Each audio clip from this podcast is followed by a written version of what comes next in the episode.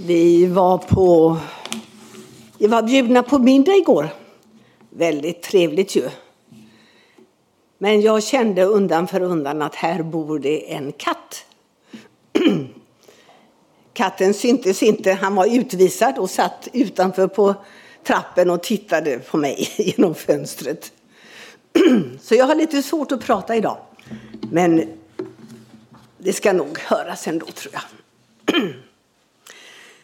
Dagens gammaltestamentliga text ur Salomos vishet, eller Vishetens bok som vi hörde, avslutas med orden Allt lärde jag känna, det dolda och det synliga.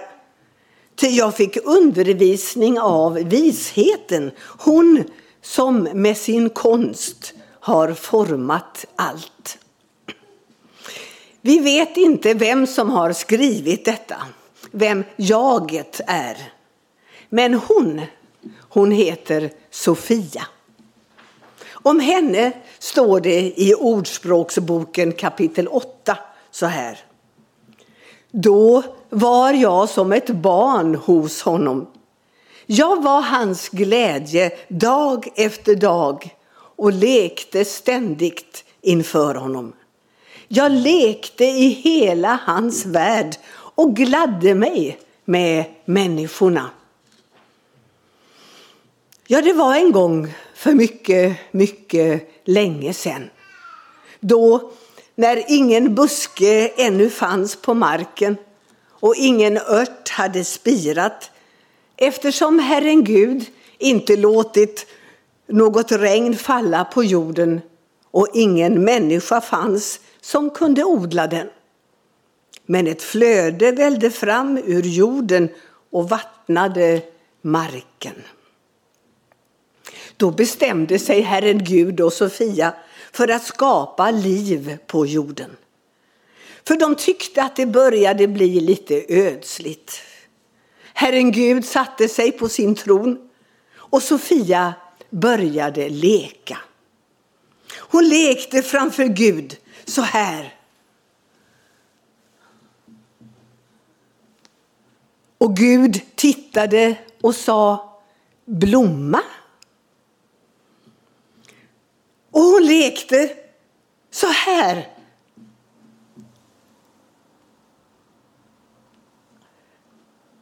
Och Gud sa träd. Hon lekte så här. Och hon lekte så här. Och Gud sa fågel, liten fågel och stor fågel. Och hon lekte så här. Nu har barnen gått ut, men det är roligt i alla fall. Och Gud tittade och sa elefant. Och hon lekte så här. Och Gud tittade och sa fisk. Många fiskar. Och Gud tittade på allt och såg att allt var gott. Efter ett tag började Herren Gud och Sofia att längta efter vänner, människor att leka tillsammans med. Och Gud tittade på Sofia och skrattade och skapade människan. Som man och kvinna skapade han dem. Och han välsignade dem och sa, se så, ger er iväg nu, ut och lek och njut av allt det fina. Och människorna, de lekte och skrattade, grät och log i barnslig självklarhet tillsammans med Herren Gud och Sofia. Men sen började människorna bråka med varann. Retas och puttas och slåss. De började jämföra sig med varann, tävla om vem som var starkast och smartast och vackrast. Och Gud såg att de skaffade sig konstiga kläder Antingen alldeles för stora så att de knappast syntes. Eller alldeles för små så att de syntes jättemycket alldeles för mycket. Och så började de gapa och skrika. Överras, överrösta varann för att höras. Men några orkade inte det utan blev bara tystare och tystare.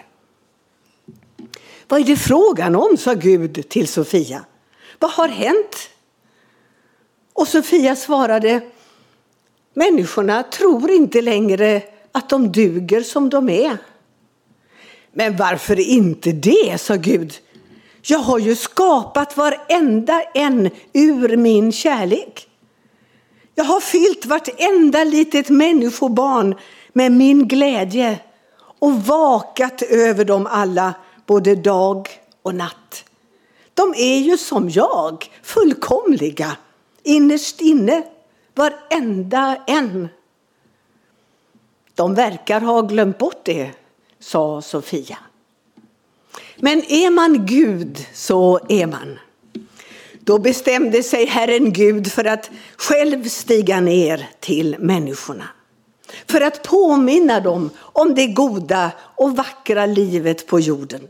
Att det är gratis och att det räcker åt precis alla.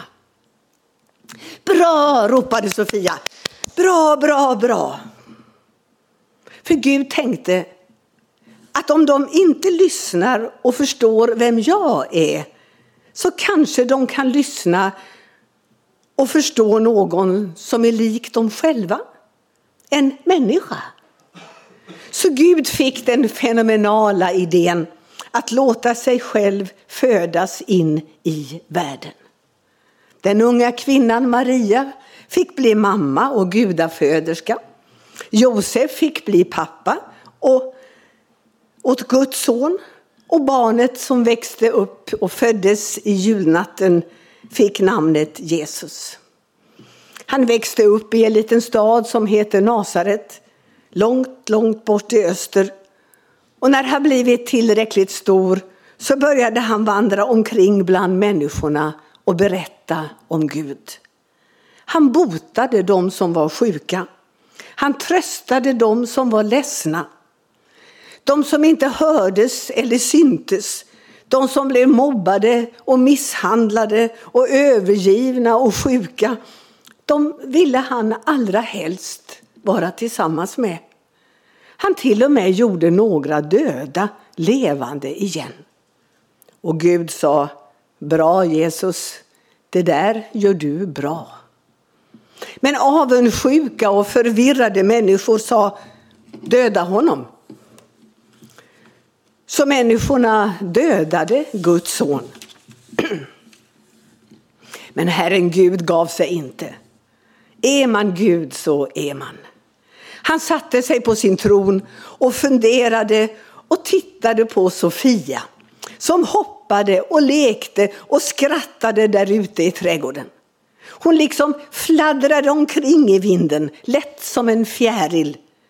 Och Gud tänkte, jag måste bestämt blåsa in mig själv i dem så att de andas min livsande så att deras hjärtan pulserar ut min kärlek till varenda cell i deras kroppar. Så att deras hjärnor mer och mer tänker mina tankar. Så att deras armar vill omfamna och deras ben vill springa till mötes. Så att de ständigt påminns om vem jag är, om vilka de själva är och vad det är att leva. Så kom Herren Gud på den märkvärdigaste och mest geniala idé som någonsin funnits. Ja, jag ska faktiskt leva mitt liv i människorna, inifrån dem. Så att min glädje kan vara i dem och alltid och deras glädje blir fullkomlig. Bra, bra, bra, ropade Sofia. Då kan vi ju snart börja leka med varandra igen. Snipp, snapp, snut. Nej, sagan är inte slut. Den har bara börjat. Inte är det någon saga heller förresten. Berättelsen om hur Sofia leker fram hela skapelsen inför Herren Guds ansikte räknas som den tredje skapelseberättelsen i våra skrifter. Hela berättelsen ur ett kvinnligt perspektiv. Genomsyrad av tack och skratt, av glädje och av lek. Idag på tacksägelsedagen är det som att Sofia och alla Guds änglar jublar och sjunger. Ja, jag vet, det både regnar och blåser fast inte just nu. Mörker och kyla väntar.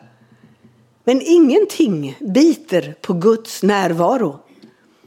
Här på jorden bor Gud. I våra liv lever Gud. Om vi bara blir stilla, andas och lyssnar.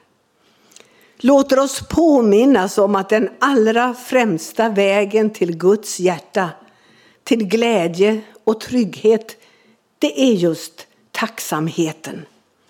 Den som ibland hörs som ett jubel och en lovsång.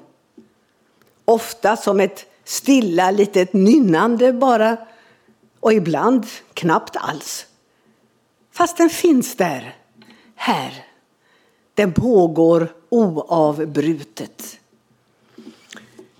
Ur Lukas evangeliets 19 kapitel läser jag dagens evangelium.